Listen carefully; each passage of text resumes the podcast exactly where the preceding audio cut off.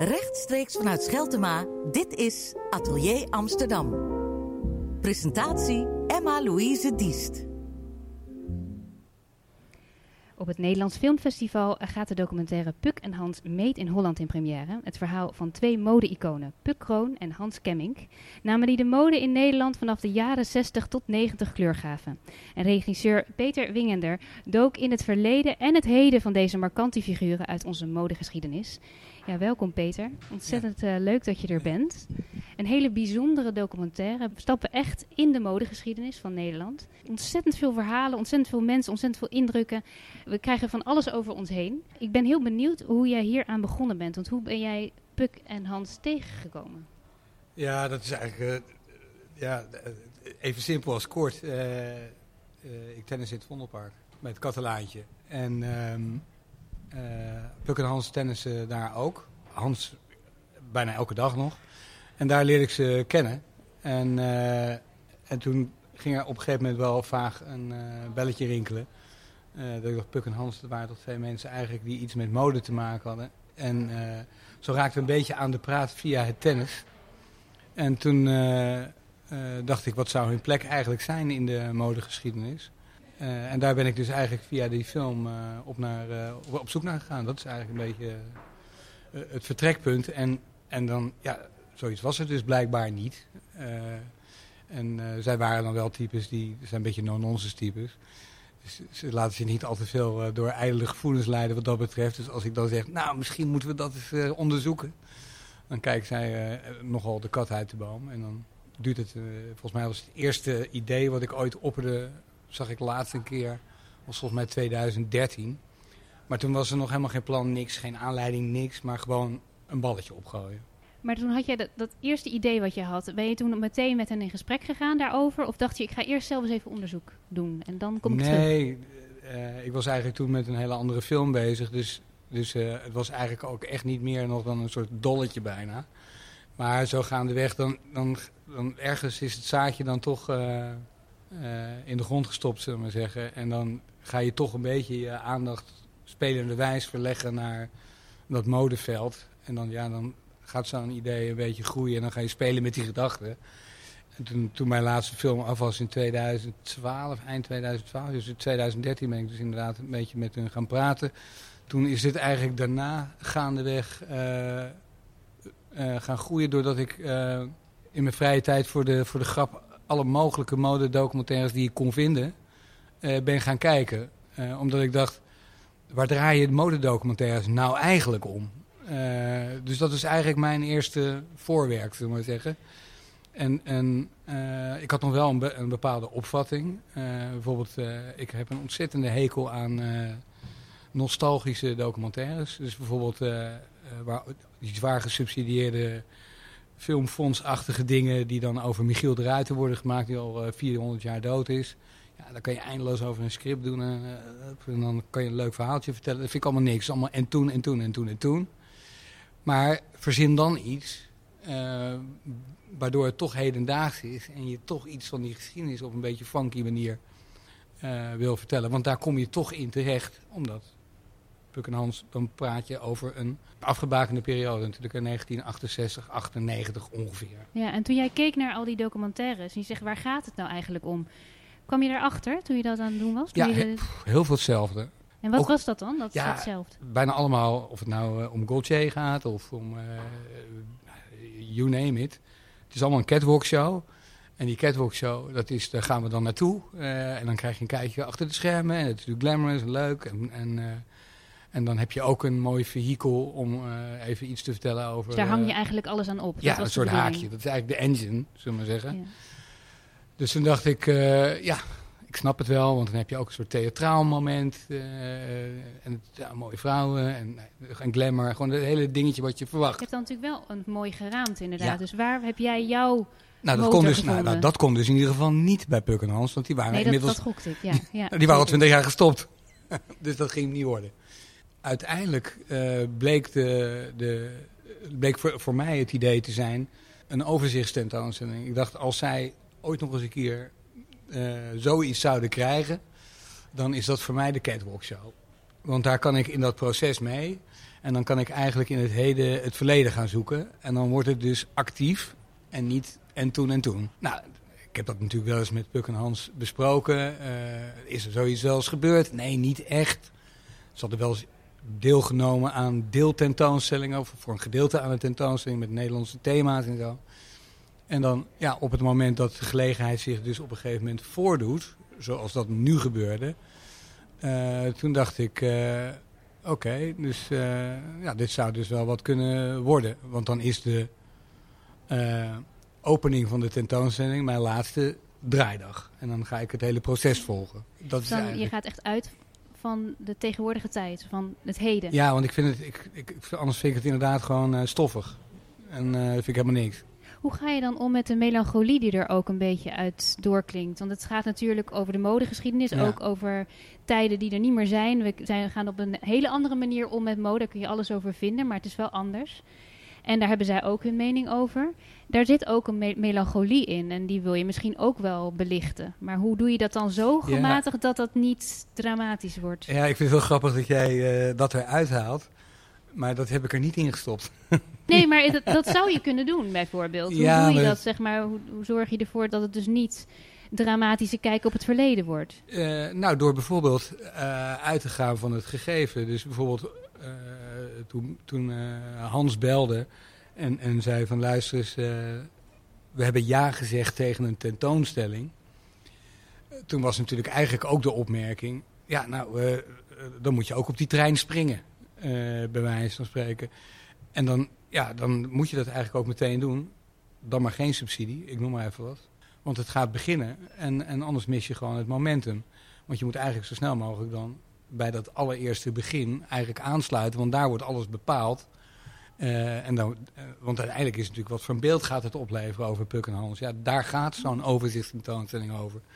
Wat, en, wat, zijn voor jou harde eisen om op die trein te springen? Want je zegt al, geen subsidie, ah, dat is natuurlijk al geen steun. Maar dan is het dus toch een bepaalde urgentie zo groot dat je toch op die trein springt. Nou, omdat ik natuurlijk, ik had de vorm al gevonden. Dus, dus, dus, dus laat maar zeggen, toen ik dacht dat, omdat die tentoonstelling eigenlijk het vehikel was, uh, het, het, haakje waar je alles aan kan ophangen toen dacht ik, uh, dat is wel een interessante vorm. Omdat ik dan ook in een overzichtelijke periode aan het filmen ben. Dat klinkt een beetje dom, maar als je dan weet dat mijn vorige film was het tegenovergestelde. Was ik 3,5 jaar aan het filmen. En wist ik op een gegeven moment gewoon uh, eigenlijk niet goed... Uh, had ik die film nou wel of niet? en hoe lang zou ik dan nog moeten filmen? Nou, daar had ik geen zin meer in. Niet, niet bij een volgende film. Je wilde gewoon een structuur waar je aan vast kon. Nou, ik dacht het is ook wel eens een keer leuk om, om het op een andere manier te benaderen. En ook met een heel ander onderwerp. Want ik ben niet per se iemand die denkt, uh, de volgende film gaat ook over de mode of zo. Het komt toevallig op je pad. En dan denk ik, ja, het is een interessante biotoop om in te duiken. Hoe zit dat in die mode zien? Uh, wat, dan ben ik toch nog benieuwd naar wat zo prikkelt. Want je zegt dat ja, nee, ik had een goede... Nou ja, kijk, het is heel simpel. Uiteindelijk uh, dan is het de tweede in een telefoongesprek van Hans. Dat hij zegt, uh, ja, maar ja, we, we, hebben natuurlijk helemaal niks meer in de kast hangen. Ik weet niet of ze dat het museum hebben verteld, overigens. Misschien wel niet. of misschien hebben ze wel gezegd, nou, we hebben er toch best wel nog wat in de kast hangen. Maar in ieder geval, dat zei hij niet tegen mij. Hij zei, ja, maar hoe gaan we dat dan waarmaken? En, en dan, voordat je het weet, ben je een heel mediaplan aan het uitdenken. Maar dat moet dan ook allemaal nog maar lukken. En toen zei ik tegen Hans, ehm, volgens mij uh, is Facebook een heel goed idee. Hou het klein, begin bij jezelf. Volgens mij heb ik zoiets geroepen, misschien wel niet, maar in, dan is het in mijn fantasie zo. In ieder geval is dat wel waar het mee begonnen is. Want zij hebben natuurlijk hun hele leven alleen maar keihard gewerkt. Dat zit ook in de film. Ze hadden natuurlijk niet de tijd om een soort museale collectie aan te leggen van hun kleding. Nee, dat moest gewoon verkocht worden. En dat ze niks meer hebben, bewijst dat ze succesvol waren. Want het is allemaal verkocht. Het werd letterlijk van het lijf gekocht, hè? Ja, precies. Dat, dat blijkt dan ook nog eens een keer. Uh, en die, die, die, uh, de, het eigentijdse zit eigenlijk in de Facebook-oproep. Want daarna heeft hij eigenlijk nooit meer, of hebben ze nooit meer in een uh, televisieprogramma of zo hoeven te verschijnen om een oproep voor die kleding te doen. Want het ging totaal viral. En wat bleek dus eigenlijk?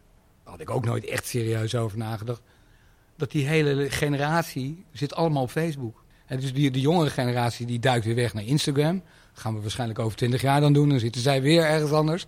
Of we doen gewoon lekker helemaal niet meer mee. Eh, maar in dit geval was, bleek dus dat, dat die hele Puk en Hans eh, ja, groep... want het is een hele leeftijdsgroep van, van, van misschien wel uh, 35 tot Maar het is wel 75. Een, gok, een grote gok, want op zich... Je zegt het van nou, dat was eigenlijk iets wat me heel erg prikkelde. Van ik heb niks meer in de kast hangen. Je zou ook kunnen denken, hoe ga ik dit in godsnaam realiseren? Als er niets Ja, meer maar daar is. zag ik meteen de humor van in natuurlijk. Eh, want ik dacht, eh, oké, dan ga ik mee op jacht. Dus die en- jacht is heel belangrijk. Nou ja, natuurlijk, want dan, ik dacht, dan kom ik in de tegenwoordige tijd, kom ik eigenlijk alles tegen uit het verleden, maar wel in het nu. Eh, dus het is een hele actieve eh, eh, vorm. En toen dacht ik, nou, dan leer ik eigenlijk ook de cliëntele kennen. En dan dacht ik, kleding is ook emotie, zeker voor vrouwen, want die koppelen kleding heel vaak aan emotie.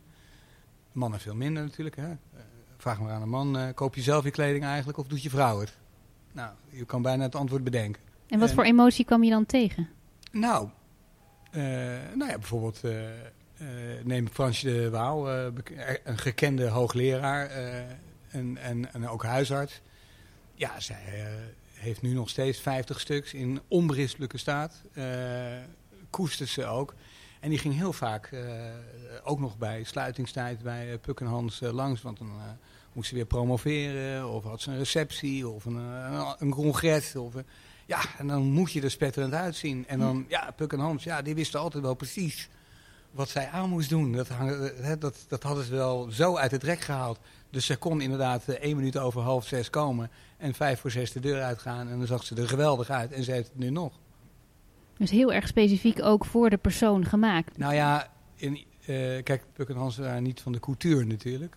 Dus, dus ze hebben weinig echte couturestukken gemaakt, denk ik. Ik denk dat ze het ook wel deden. Ik denk dat ze ook wel eenmalige dingen hadden. Maar ze Dat is draagbaar. Ja, en in kleine oplagen. Dus, dus eh, je, moet, je moet er ook wel een beetje het maatje voor hebben, denk ik.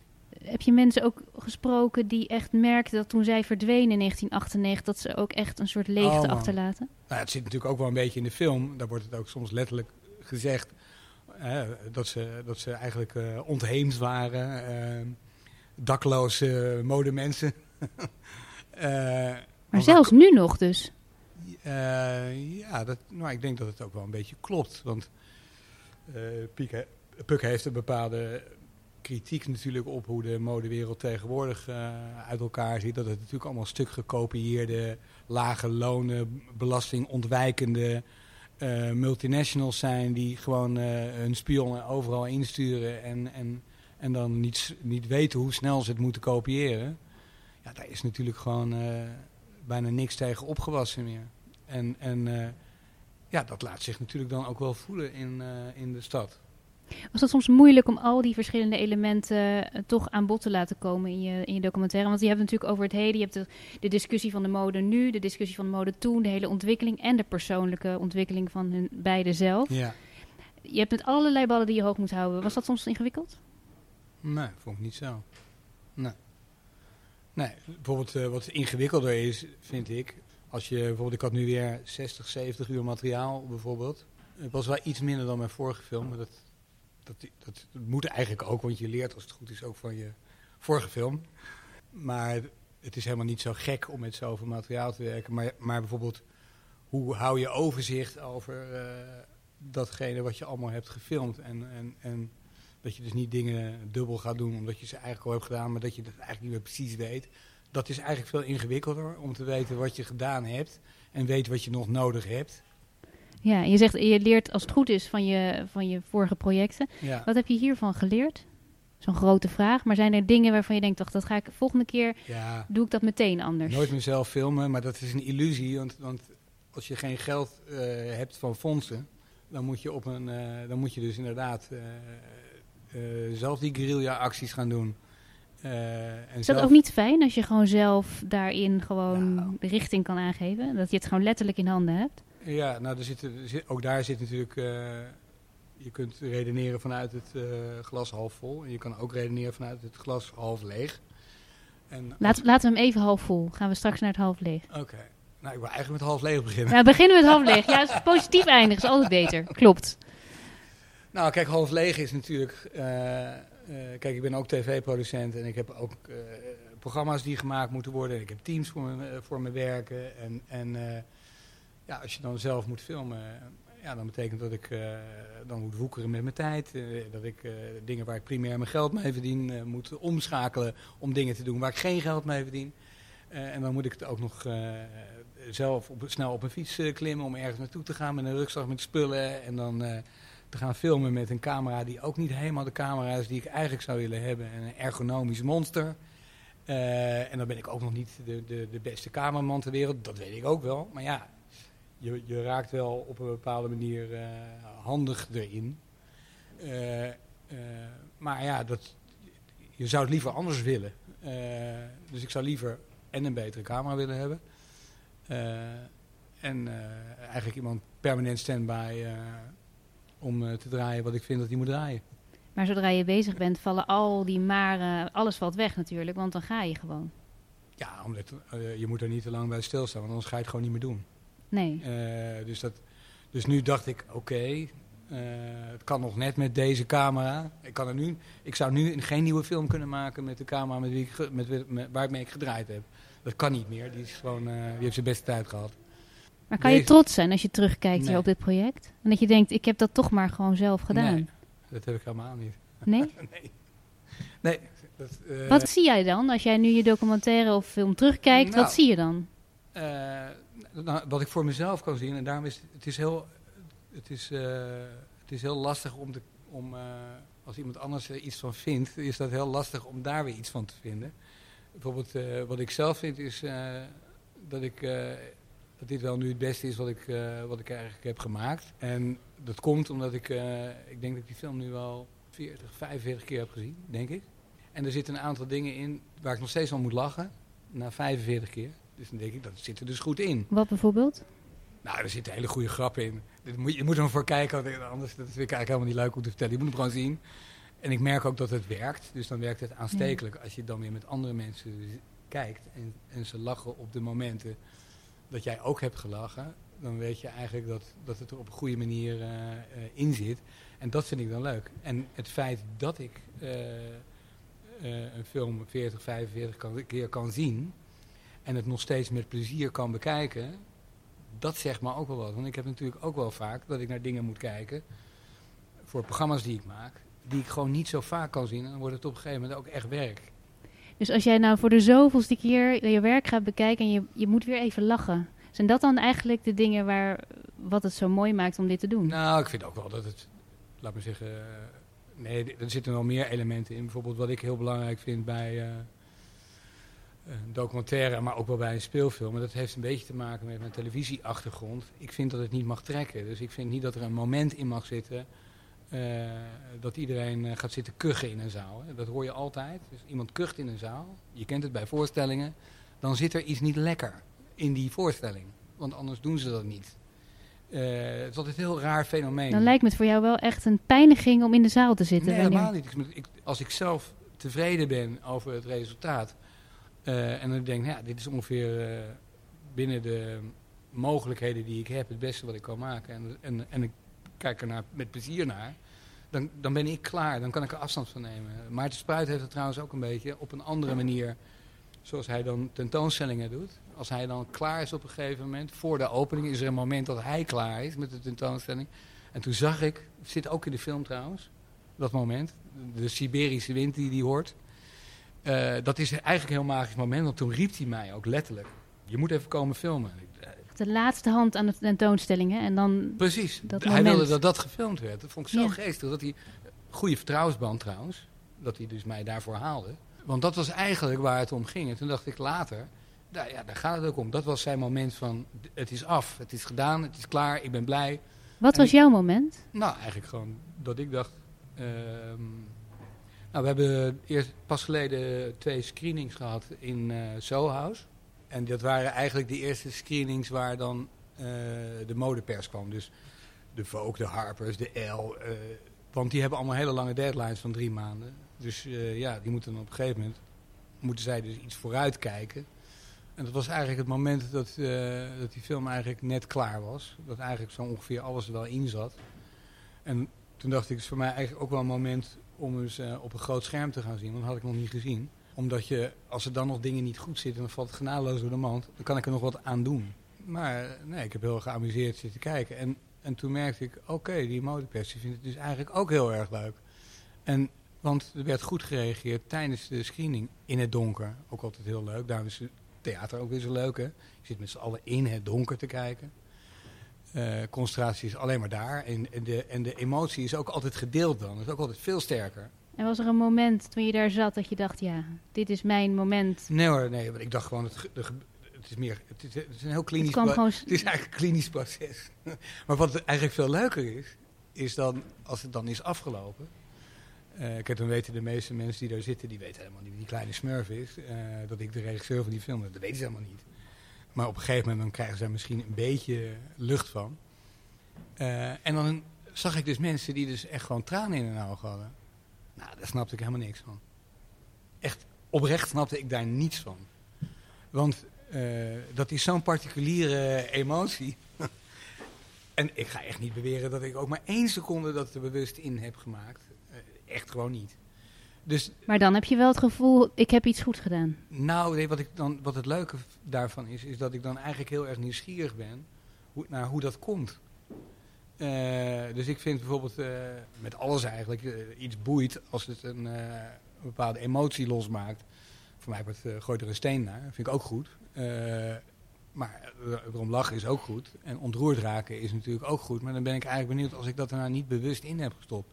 Wat is dan jouw particuliere emotie? Op welk moment Maar heb dan je ga dat je dan? eigenlijk alweer door. Maar op zo'n moment kan je ook denken, ja, maar dit is dus waarom het werkt wat ik doe. En dat kan je dan even dat moment stilstaan om te denken, Nou, moeilijk hoor. ja. Ja. En misschien moet je dat toch even doen, want het is een heel mooi werk en mensen gaan er zeker Ja. van genieten.